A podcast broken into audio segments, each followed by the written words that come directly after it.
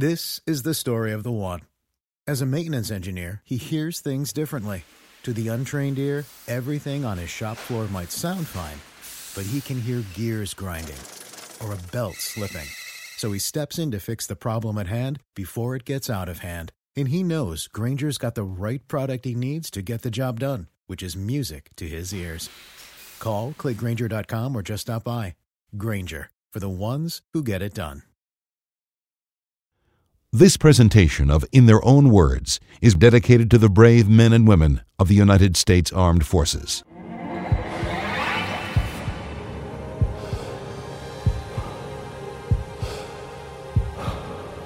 In 1944, the Allies fought their way from the beaches of Normandy towards German soil. Their sights were firmly set on pushing all the way to Hitler's capital, Berlin, and putting an end to World War II.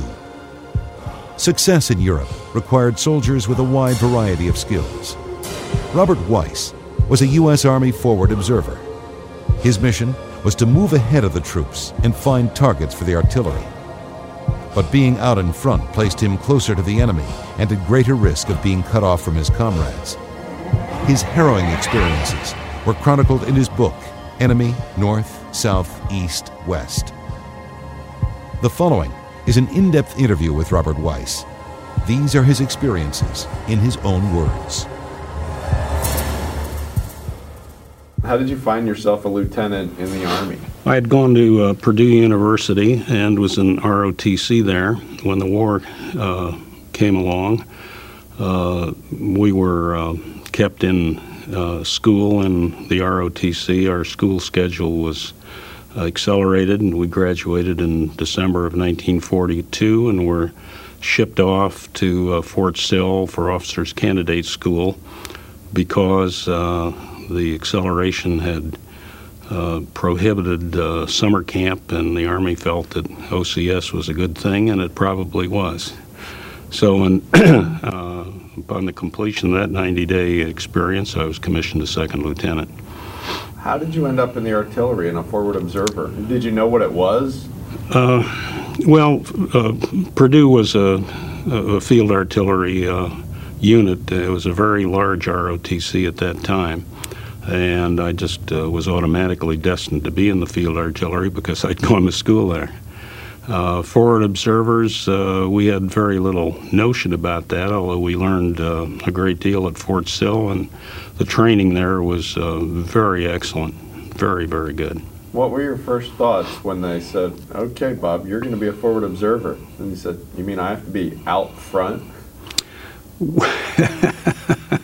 Well, you know, I probably never thought of it uh, that way because, uh, for one thing, uh, I didn't have any any knowledge or any experience of what that might might be.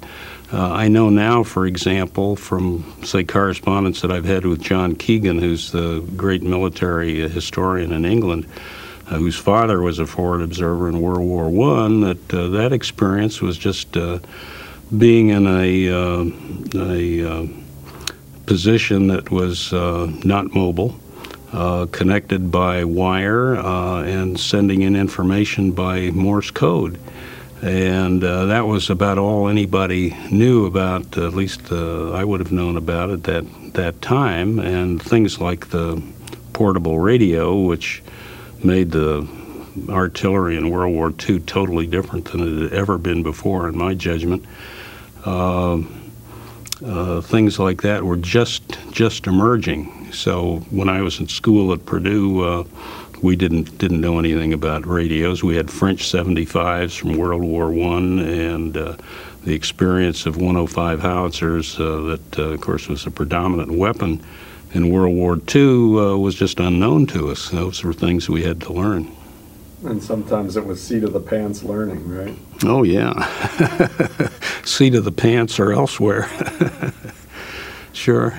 So the, the radio was, if you had to single out one thing that made the forward, observer, uh, forward observer's job different in World War II, it would be the radio. Oh, no question about it. No question about it. Because uh, the radios, although they were extremely heavy, uh, radio weighed about 35 pounds, and then there was a battery. It was, you know, this this big, and a battery pack that was a similar size, uh, approximately the same weight.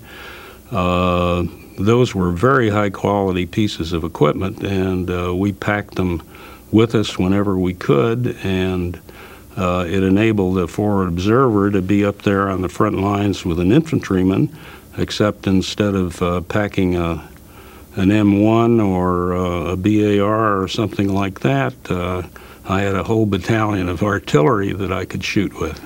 So, yeah, it was extremely important, and you contrast that with any other war where uh, that capability didn't exist, and uh, the artillery was essentially either direct fire, uh, like in the Civil War, where they'd roll the guns out and aim them at Pickett when he was charging, or something of that sort, or World War One, where uh, they communicated by wire but from static positions. So we were able to to move with the the infantry, fight with them, and except for uh, not shouldering a rifle, we had uh, our artillery instead, which was pretty lethal. Yeah, And the infantry loved it. I'll bet. Yeah. And they knew about it. Well, they knew we were there, and uh, that that always gave them assurance. What was it like landing? I mean, you, you were a few days after the original D-Day invasion, but it must have been early on that you hit the beach. Well, it was in July, and uh, that um, that was an interesting experience. We came from England, England on a, an LCI, a landing craft infantry, uh, as it was designated. Uh, I was the first one off the boat. Uh, my wi- my wife says that uh, that shows how foolish I was, but I uh, I was pretty gung ho, and uh, I remember the uh, the landing craft, uh, the LCI, had uh, ramps that came down, and uh, they'd been underwater all night as we crossed the channel, so they were wet and slippery. I hadn't taken that into account, and with a full pack on my back, I almost went on my head, but fortunately I recovered and uh, waved everybody else to get off the boat and let's get going. And this was, there wasn't a lot of incoming artillery from uh, no, the no, Germans at this not point. not at that point. Not at that point. No, we were we were many miles many miles behind the the front lines at that point. Tell me about uh, 314 and when you first went up it. Describe that.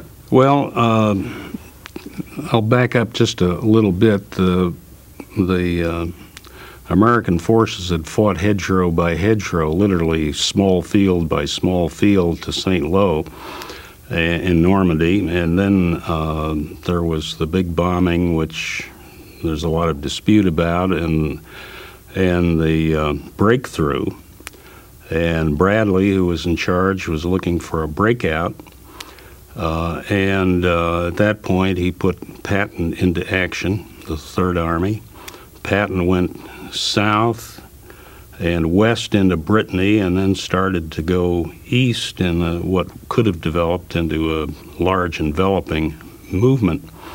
Uh, as Patton was starting that, the American other American forces, the First Army, moved south, and they went as far south as a little town called Mortain, or as the Americans said, uh, Mortain. And Mortain is uh, about 20 miles east of fabled Mont Saint Michel. In fact, you can see it from there. And uh, just east of the town of Mortain, there's a very high hill, Hill 314. 314 uh, means that the hill was 314 meters above sea level. Although there's been a lot of dispute about that, the British had maps that said it was 317 meters above, and some of the historians have followed those maps and called Hill 317. And in fact, the current French maps have it at 322 meters. But those those who were there and all of the records of that event referred to it as Hill 314. The uh, information that we had was that the Germans were in full retreat. Uh, we took over, uh, we, the 30th Division, took over positions from the, the 1st Division, the big red one. And uh, one battalion of the 30th Division of the 120th Infantry Regiment was sent up on Hill 314. It was a high point, a good defensive position, uh, well above the town, and I was assigned to them as a forward observer. What we didn't know was that the Germans had planned uh, a major counteroffensive uh, with uh, orders that really came directly from Hitler. Uh, there was no turning back for the, the German field marshals on that, and uh, they assembled all the forces they could for what turned out to be the biggest German counterattack in France in World War II. Now you have to bear in mind the Bulge was larger but that was not in France. That was in Belgium, and Luxembourg. And uh, the attack uh, had as its uh, uh, strategic objective to cut the American forces in two, to drive through to the sea at near Mont Saint Michel, and to separate Patton from supply and support. Uh, the battle was a, a, pretty extensive battle, largely uh, uh, the brunt of that was largely borne by the 30th Infantry Division.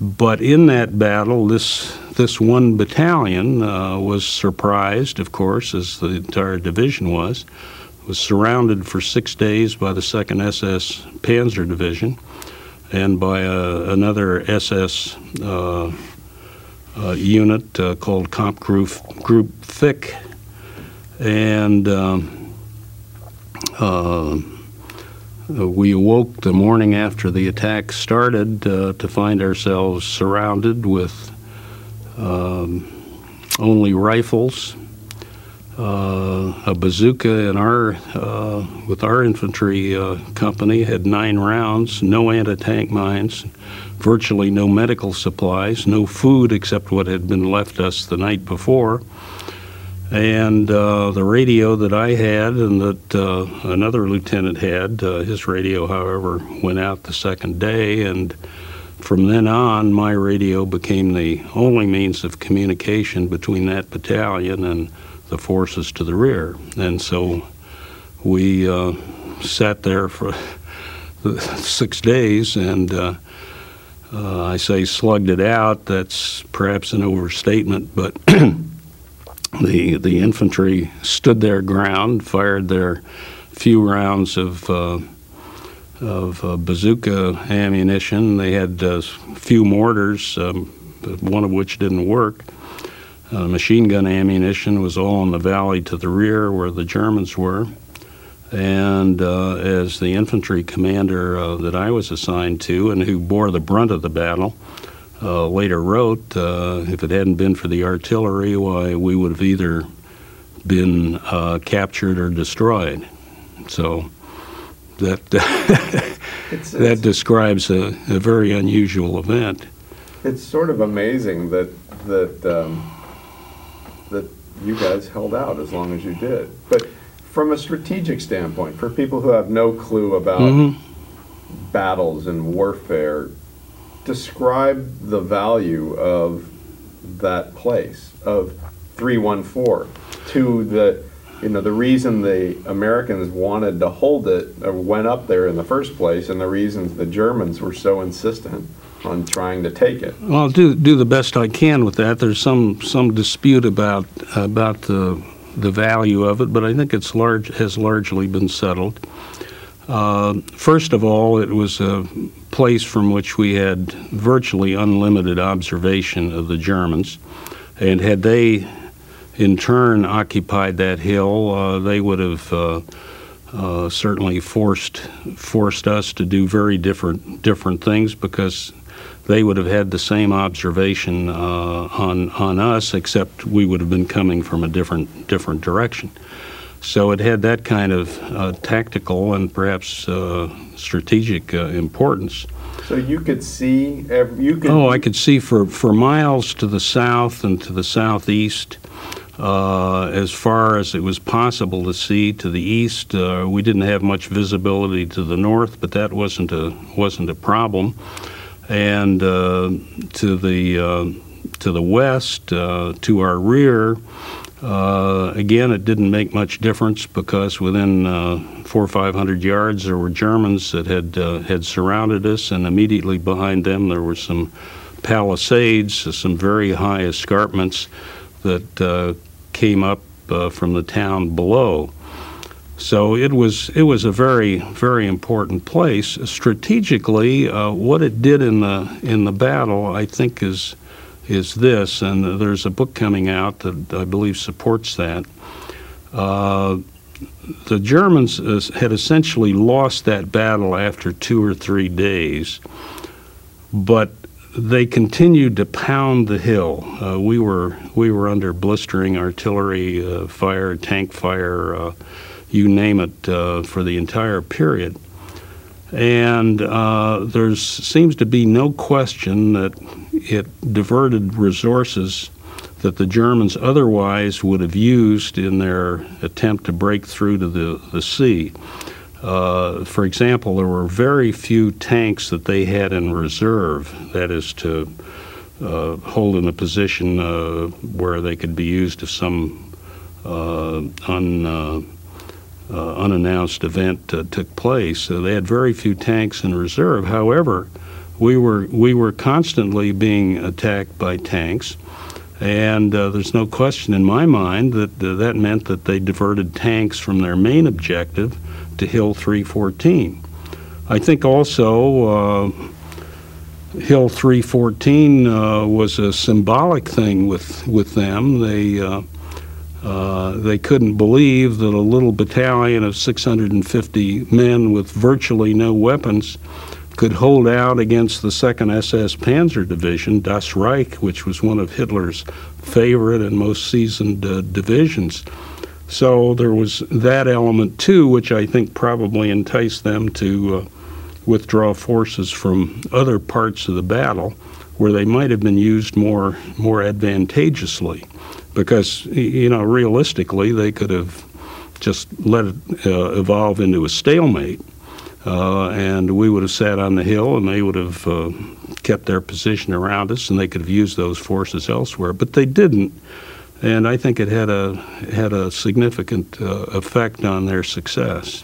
Describe first going up there. I mean, did you think, I, as I interviewed another another forward observer, you know, who wasn't in World War II much later, but he said he's been to Hill 314 and he looked around and he said it was sort of a forward observer's dream position because of the unlimited view it provided of the of the valley area. Well, that's a that's a very interesting thing um, because if you go there today, there is no view.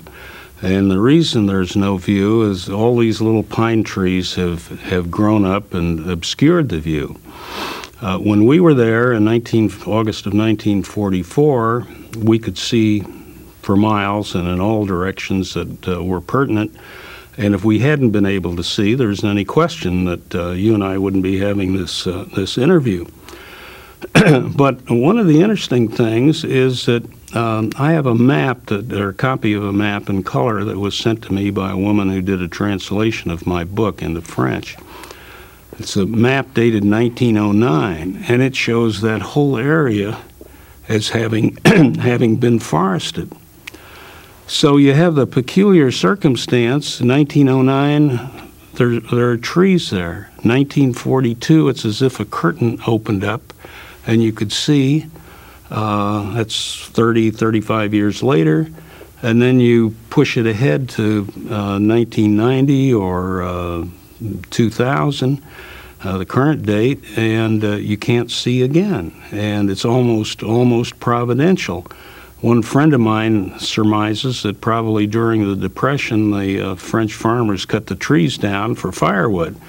But what, for whatever reason, uh, 35 years before you couldn't see, 35 years afterwards you couldn't see, but at that time you could. So it, it's, a, it's a remarkable thing. Yeah.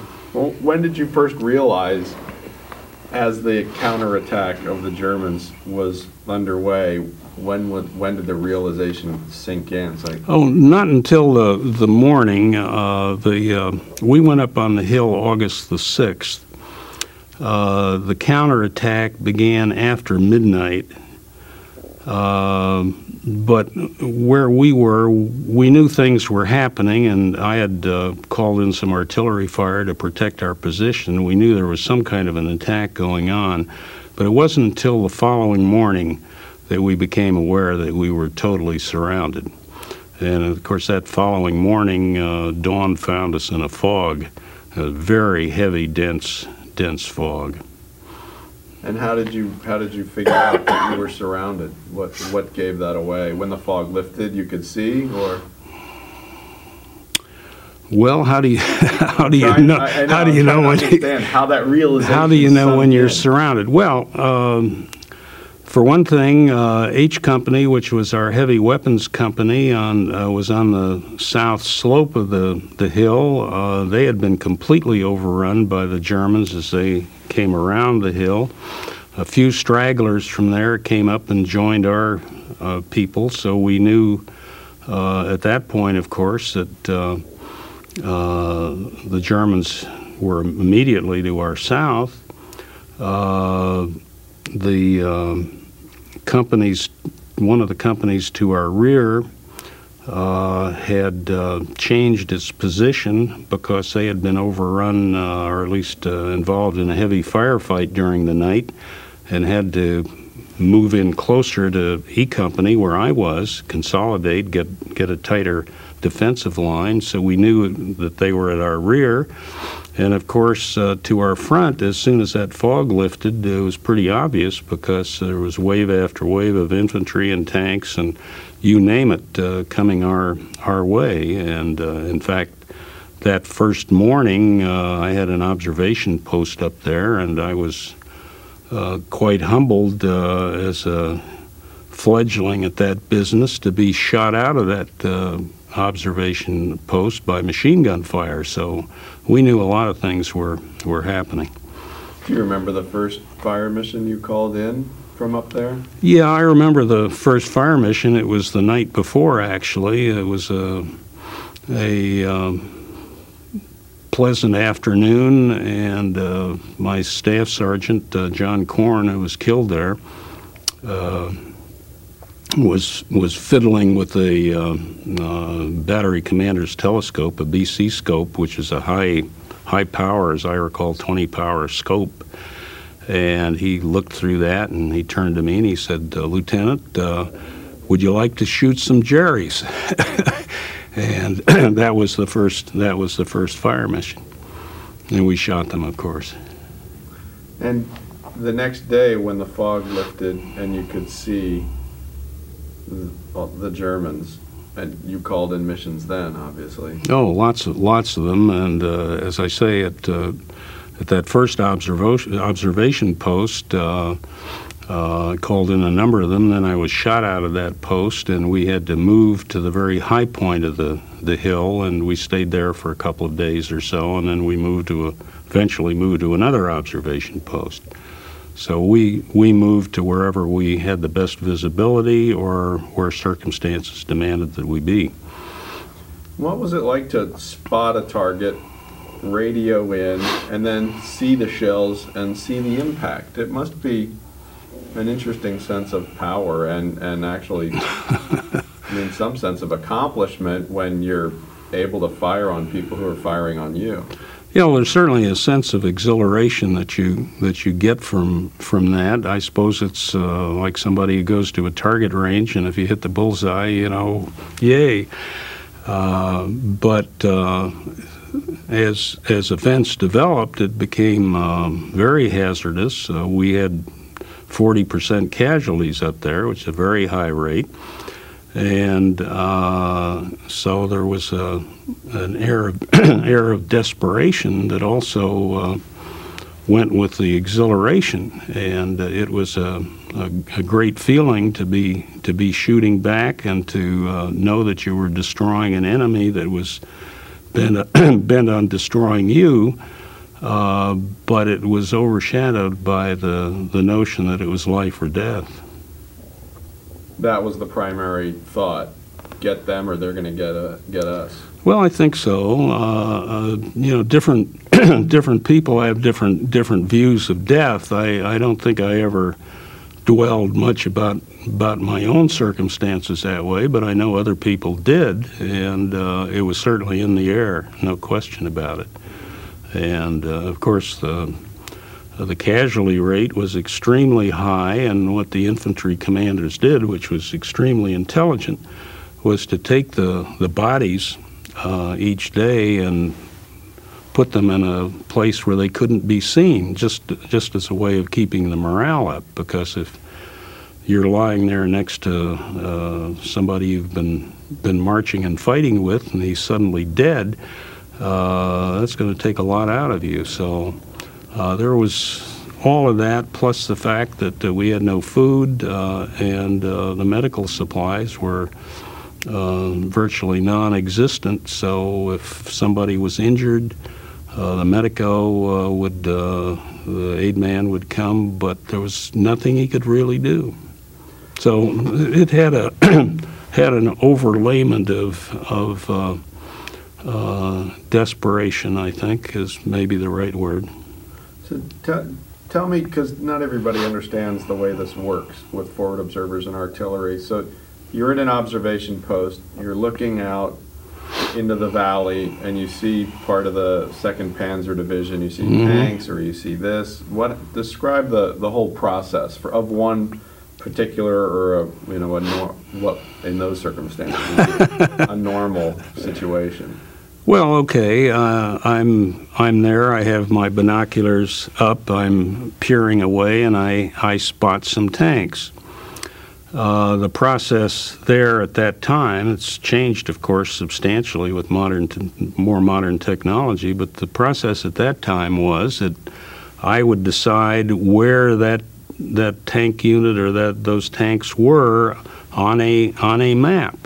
Now the maps weren't all that that accurate. They were charts that had, uh, as as we know from the legends on them. Uh, taken from Michelin road maps, uh, so uh, they had to be used with some caution. But I would uh, decide where the what the coordinates were, so it took some skill to read the terrain and then relate it to the map. Uh, we would uh, I would call fire mission. My radio operator would turn the radio on. He would say fire mission, which connected us to our fire direction center uh, where there were a whole group of people, and we would send the coordinates, uh, sometimes in code, but in the fast moving situation, not in code because you couldn't wait for all of that.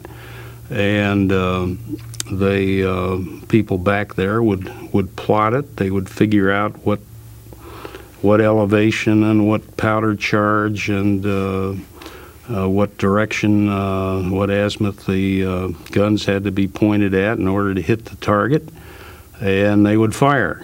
And uh, then I would see smoke out there where the shells had landed. If the shells were had gone too far, they were over the target. They were uh, not far enough, they were short. That was those were the technical terms. And I would give an adjusting command. So if, for example, uh, I thought the shell hit 200 yards beyond the target, I would say uh, 200 over, uh, 100 left, or something like that, and they would then give a correcting command. That would go to through the radio. The, the fire direction center would give commands to the guns, and they would shoot again. And so a lot of it depended on how accurately I could uh, uh, position the target in the first place, because you know, once you're out there, uh, say you're a German tank, and if a shell comes fairly close, you're going to move. and so speed was speed and accuracy were essential. Do you remember specific instances of looking through the binoculars and seeing shells you called in land on German tanks or land specifically on German artillery? Well, I, I suppose the, the most vivid uh, event I, I recall is uh, we had we had been under fire from high explo- uh, from uh, white phosphorus uh, shells, and they're quite terrifying. They're largely used for uh, identifying a, a target or a point by the smoke that comes up from them, but also for incendiary purposes. And when they would explode, these minute particles of white phosphorus came showering down on everybody that was there. And uh, fortunately, it didn't last very long. And uh, I was sitting there uh, on top of the, the hill behind a rock, pondering the situation, and it seemed to me that something had to be done. And uh, uh, the uh, the finger kind of pointed at me because uh, there wasn't anybody else who could do anything, and so I thought through the ramifications of whether or not the Germans could could hit me with artillery fire if they saw me on top of the hill. Obviously, I wasn't going to stand up and wave at them, but uh, at uh, 1,000 or 1,500 yards, a mile or so with binoculars, they could clearly see me if I was up there. And I concluded that uh, the risk was, was minimal, so I crawled up there and uh, uh, they started shooting, and I saw a self-propelled uh, battery of, uh, of guns. And by, by that time, which was several days into it, uh, the topographic features out there were, as far as I was concerned, just numbers on a map. So I could pinpoint them quite accurately. I called in fire mission, and uh, yeah, we we knocked out uh, I think something like 14 or 16 guns in the course of a few hours uh, by that tactic, and uh, it was very satisfying. And uh, I'm also uh, the opinion that probably it knocked out a great deal of the the assault weapons, and by that I mean artillery, that the Germans had available to use against us there on the hill. So are you watching? Oh yeah, I'm through the binoculars, and you can can how describe what you can actually see after you call in a mission. Well, uh, you've looked through through binoculars uh, yourself, of course, and uh, you have a very narrow field of field of view. You see the guns out there that that uh, represent your target or the the tank, and uh, there'll be a cloud of black smoke that will will come up. Usually, the initial uh, firing uh, took place with one or two guns to conserve ammunition, and uh, if you see the the target in front of the cloud of smoke, obviously the shell has gone too far, and if uh, it's the other way around, it's it's short and uh, so you make an, an adjustment. And when you think you're awfully close, as as I thought we were in many of those those cases, uh, I'd call for fire for effect uh, almost instantly, which meant that the whole battalion of 12 105s would be firing with the shells converging on that that target uh, all at one time, and so the the uh, artillery became very devastating, and uh, we silenced a lot of lot of artillery weapons and tanks up there. Must have been nice to be able to look through though and see bullseye. Yeah, it, it was nice, but you also had to uh, take into account that uh, no matter how charmed you thought your life uh, might be, it wasn't going to last forever. And in that particular instance, after I'd done all the shooting that I thought it was healthy to to do, I uh, found a safer position. Well, forward observers are at risk, I would think, a, to a greater degree than a lot of other people because the enemy knows that without a forward observer, the artillery has no eyes and ears. Yeah, the the casualty rate of forward observers was very high. And during World War II, I believe the Germans used uh, radio direction finders so that they could sense uh, where a forward observer was. And uh, I know uh, uh, Lieutenant Kerley, who was the infantry commander there, uh, felt early on that that was happening. My radio operator was sure that that was happening.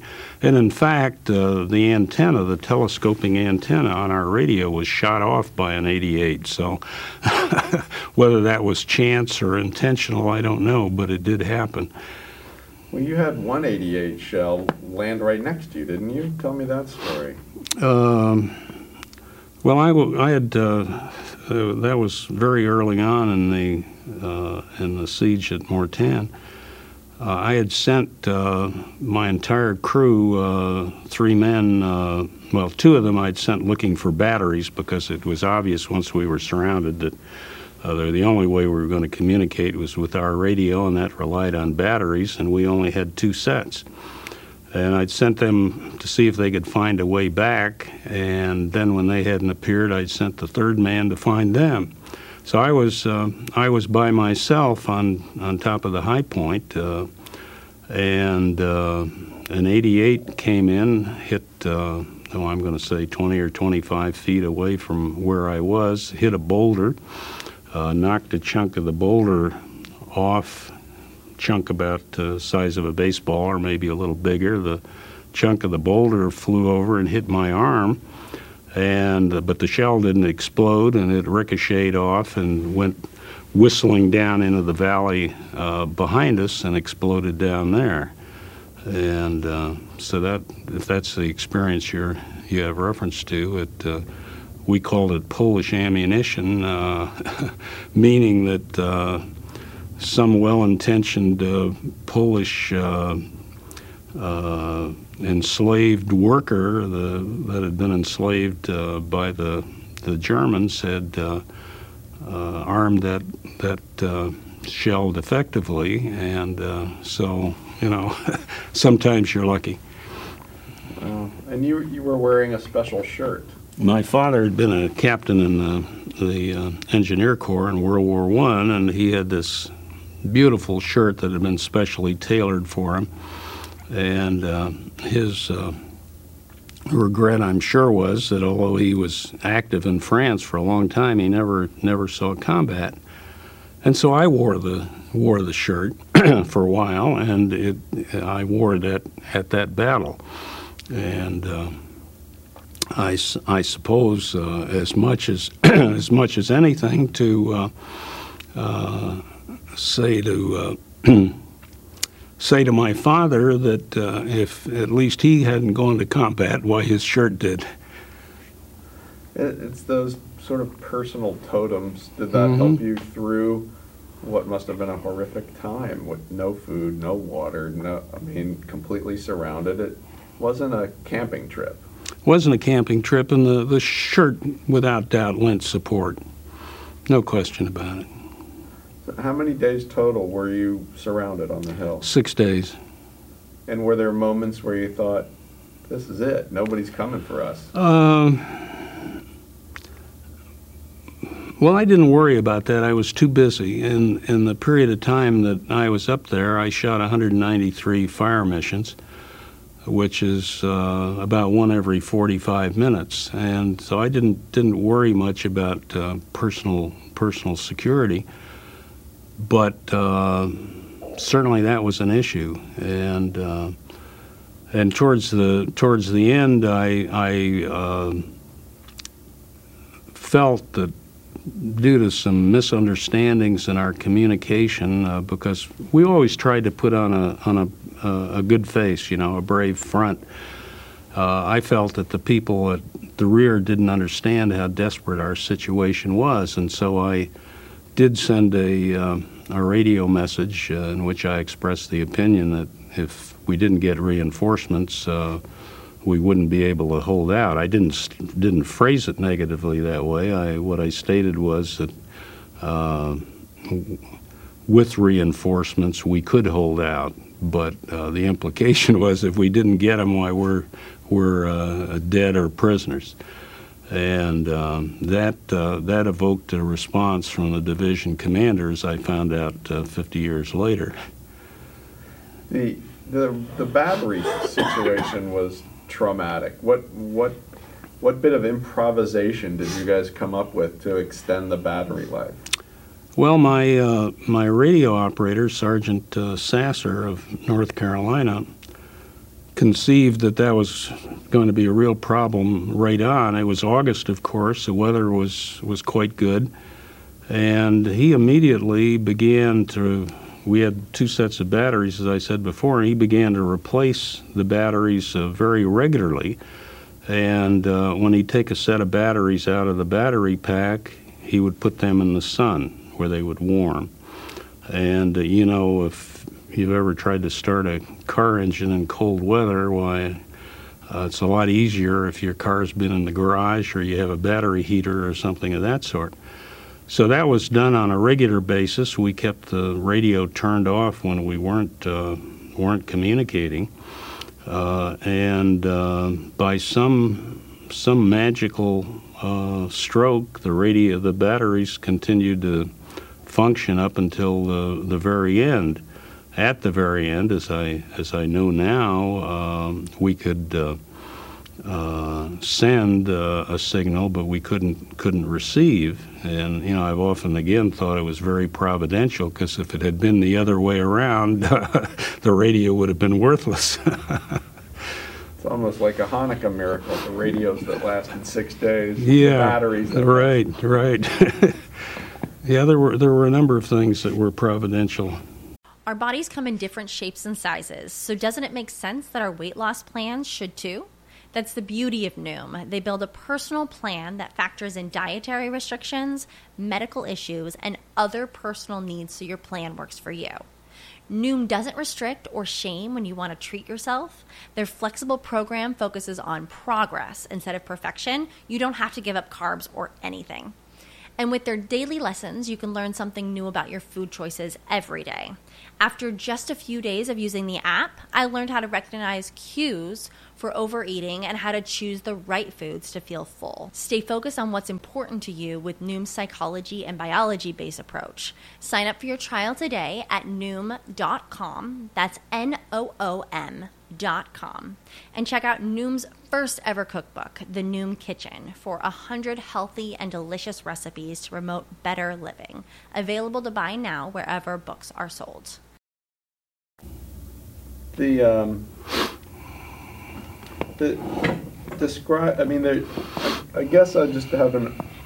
I just want people to know that that it wasn't. Um, you know, you weren't on a camping trip, and that it was sort of 24 hours of hell for six days in a row, and a constant, you know, work if not worry. Um, and one of the worries was food and water, I guess. Well, we had uh, the the first uh, night we were up there, which was before the attack began. The infantry delivered uh, by jeep a uh, hot meal to everybody, and I think uh, one uh, one K ration or maybe maybe two. And as the artillery, our people had an extra K ration or two, which we'd stored away in our squirreled away in our uh, gas mask carriers or uh, someplace else. But uh, apart from that, uh, we had we had very little very little food. Uh, at first, we didn't have any water, and finally, uh, someone found a farmhouse that was right in the middle of the this area. And when I say the hill, you know, it's not a not a, a pointy pointy hill like a dunce cap, but it was a plateau that was uh, probably a mile uh, mile long and six or eight hundred yards yards wide, with a ridge at, at each end, or at each at the east side and the west side. And uh, right in the middle of that was a farmhouse that had been there forever, and it's still there. And uh, So they'd send send patrols. They'd gather up all the the uh, canteens that they could find, uh, string them together, and uh, fill them up. Nobody much cared whose canteen he got back. We we weren't worried about foot and mouth disease or anything like that. So we did have water after about the second day. Uh, there were. Uh, oh, I, I know a man uh, who caught a rabbit, a hare, and uh, there were a few chickens, uh, and uh, one day somebody handed me a, a big rutabaga to eat, which I ate, but uh, never again. Uh, it was tasteless, and I'm sure had no no calories, no nutrition in it. So I think, and I describe in the book that one day five of us shared. This was our total food for the day. We shared one one D ration, which is a little little chocolate bar about that big, which would normally be a snack for one person. And that was our, our total food for the day. And in having that, we had more food than probably most most other men up there. it's just it's remarkable that under those circumstances you're able to function effectively and in a you know a lethal way because to beat back you know to hold off Well, uh, there was a, a, a great sense of determination uh, uh, that uh, spread among all the people that were up there, and uh, and I think uh, a lot of a lot of that is attributable to the leadership of people like Ralph Kerley, who was the infantry commander of E Company, and the other company commanders too, Woody and. Um, commander of Company K. and forward observers you think they are appreciated within the military because it's uh, in some some cases it seems like they my sense is they're often overlooked Well, I, th- I think in my experience in World War II is that uh, I c- can't speak for current uh, times, but in World War II, the infantry uh, just loved having uh, the artillery around, and sometimes uh, we would be uh, assigned to an infantry unit, I, I felt at least, uh, just to make them feel good because it gave them a sense of assurance. And you have to remember uh, that there are very few riflemen that actually shot anybody. Most of the damage was done by artillery or bombing, and in some cases, or mortar fire and machine gun fire, perhaps. Uh, but uh, the artillery, uh, you know, it told the told the rifleman, "Gee, here are 12, 12 uh, 105 millimeter howitzers or more, because our battalion could, if need be." uh, call call in other other units. Uh, in our division, we had uh, three such battalions, so that's uh, 36 guns plus uh, a battalion of medium uh, howitzers, uh, eight inchers, as I recall, and uh, uh, that's a lot of firepower if, if need be. Well, when the when the day finally came and the and the battle of that hill was over, that must have been a, a wonderful moment. Well, it, it was, and it, it wasn't. Uh, one of the reasons it it uh, wasn't was because my my uh, uh, chief of detail, Sergeant Korn, was killed that morning, and uh, that again was was a circumstance where where I was extremely lucky. He and I were sharing a foxhole, a very shallow foxhole, where we sat facing each other with our legs intertwined, and I uh, moved from that position to the radio, which was 15 yards away, maybe, to send in a fire mission. And while I did that, a large shell came in and hit in that foxhole exactly where I'd been sitting. And it uh, virtually blew one of his legs off, and he died, late, died later that morning. So there was, excuse me, there was a you know a great great sadness that uh, affected us all because of that. And then I think after six days of that kind of an experience, you're just totally wrung out, and uh, the combination of those things uh, uh, tended to uh, depress any feeling of elation that we might otherwise have had. So the a shell came in. What happened? When you, you crawled away to make radio in a fire mission? I crawled crawled up to the to the OP to radio in a fire mission. The OP was just up the the hill uh, a few yards, and a shell came in.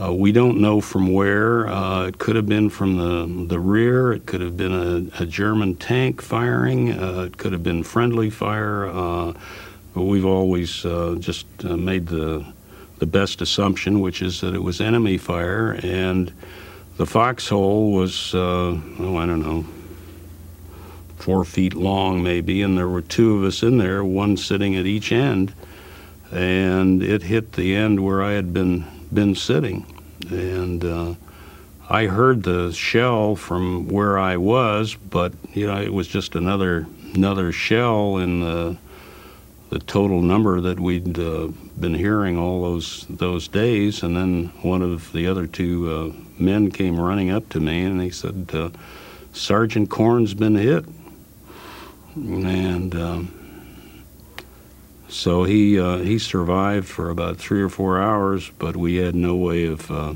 no way of treating him. I uh, uh I used his belt as a as a tourniquet, uh, but that was that was the best we had.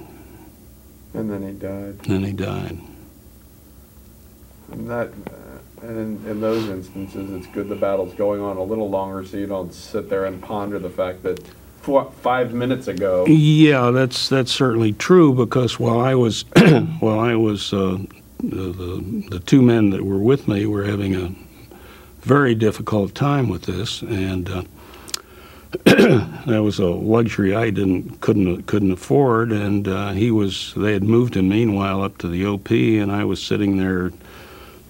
Uh, regularly loosening and then tightening the, the belt tourniquet, and at the same time, I was sending in fire missions. And of course, uh, as I said before, at that point we couldn't couldn't hear anything, but we knew that uh, the fire missions were effective because we could see the shell fire out there.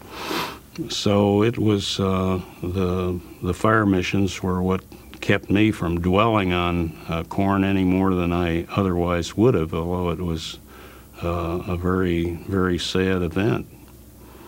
The how what are the sounds like? I mean, was there the raging battle of shells and machine gun fire and snipers? Was At- the, the at- air full of noise? At that time? Oh, it was absolutely deafening. Absolutely deafening, yes. Very, what, very. kind of sounds?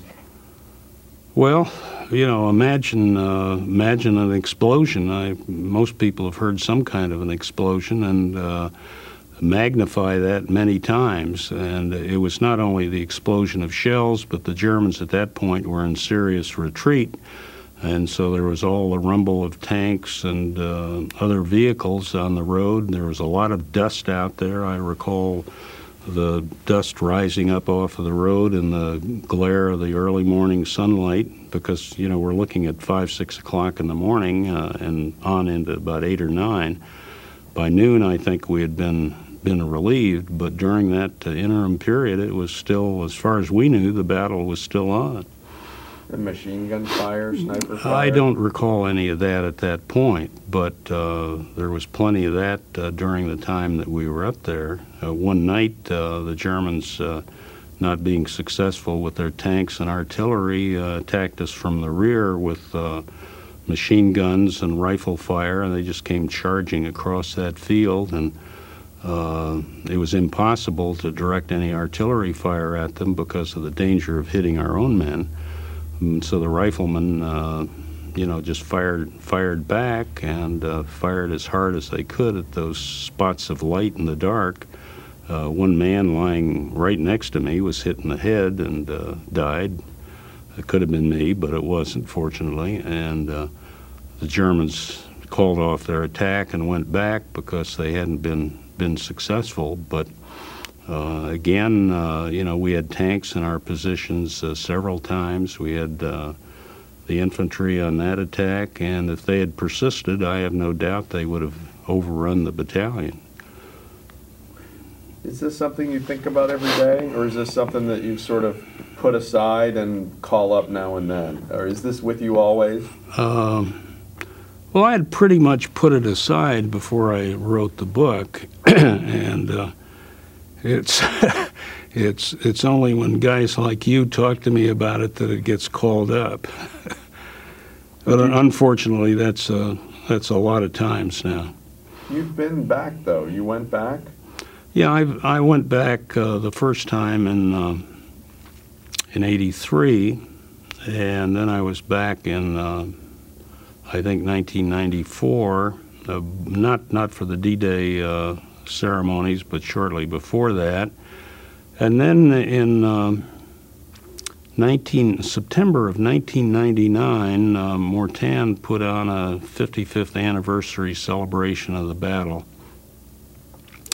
And that was a that was a remarkable thing. Uh, this little town of 2,000 people, which was virtually obliterated by the battle, reconstructed since, uh, but still a very teeny little place, put on this huge celebration that went on all day and well into the night with uh, speeches in the morning uh, downtown, and the roads completely blocked. Children with flowers and flags, and uh, the whole town turned out. And then we went up to the hill, and there were speeches in French and then English translations and a few English speeches, and they were translated into French and bands and. And we had a, a, a vin d'honneur, which is a, an honor, a, a reception for honorary guests, and that was in a, a, central meeting hall in the town, and uh, uh, there was champagne there and uh, uh diplomas for the veterans. And there were about 30 of us that were there. And then uh, that evening we had to come back for another big dinner, and uh, uh, that went on with a jazz band until after midnight, and after midnight, a doctor took us to his home with some friends, and we talked till the wee hours of the morning. And of course, the Mortain taxpayers were paying for all of this, but it was such an outpouring of, of gratitude and and uh, and good feeling and it encompassed, uh, I think, four generations of, of the French.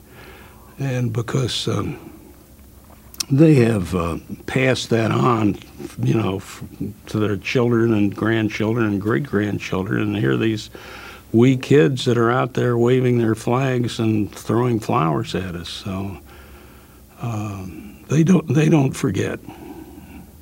Neither do you. well, it's uh, it's it's wonderful to uh, uh, to be with with people who have that uh, that sense of of uh, feeling and gratitude and under excuse me understanding of what freedom and uh, liberty mean. It's not something given to you. You have to earn it's, it. It's not given to you, and I think until you've lost it, you don't appreciate it and the French do. Well, certainly, certainly the people at Mortain do. Yes, I think the French generally are are very very appreciative. And you, as someone who helped fight for it, has a strong feeling. I mean, you have a strong feeling for that. Well, I, I consider it a, a privilege to uh, to been been able to uh, to participate in that event. Yes. Many lives were lost pushing the German Reich back into the rubble of Berlin. It is to those courageous men that we owe our freedom today, one at so high a cost in the assault on Germany.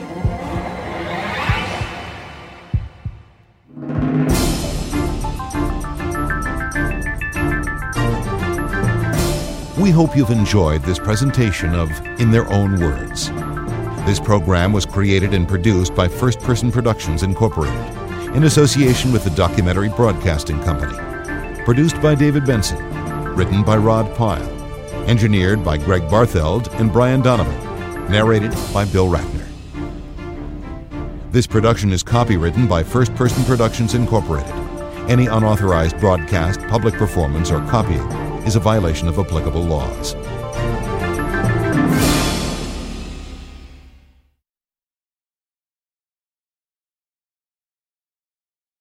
Guys, it is Ryan. I'm not sure if you know this about me, but I'm a bit of a fun fanatic when I can. I like to work, but I like fun too. It's a thing. And now the truth is out there. I can tell you about my favorite place to have fun Chumba Casino. They have hundreds of social casino style games to choose from, with new games released each week. You can play for free anytime, anywhere and each day brings a new chance to collect daily bonuses. So join me in the fun. Sign up now at ChumbaCasino.com. No purchase necessary. VGW. Void were prohibited by law. See terms and conditions. 18 plus.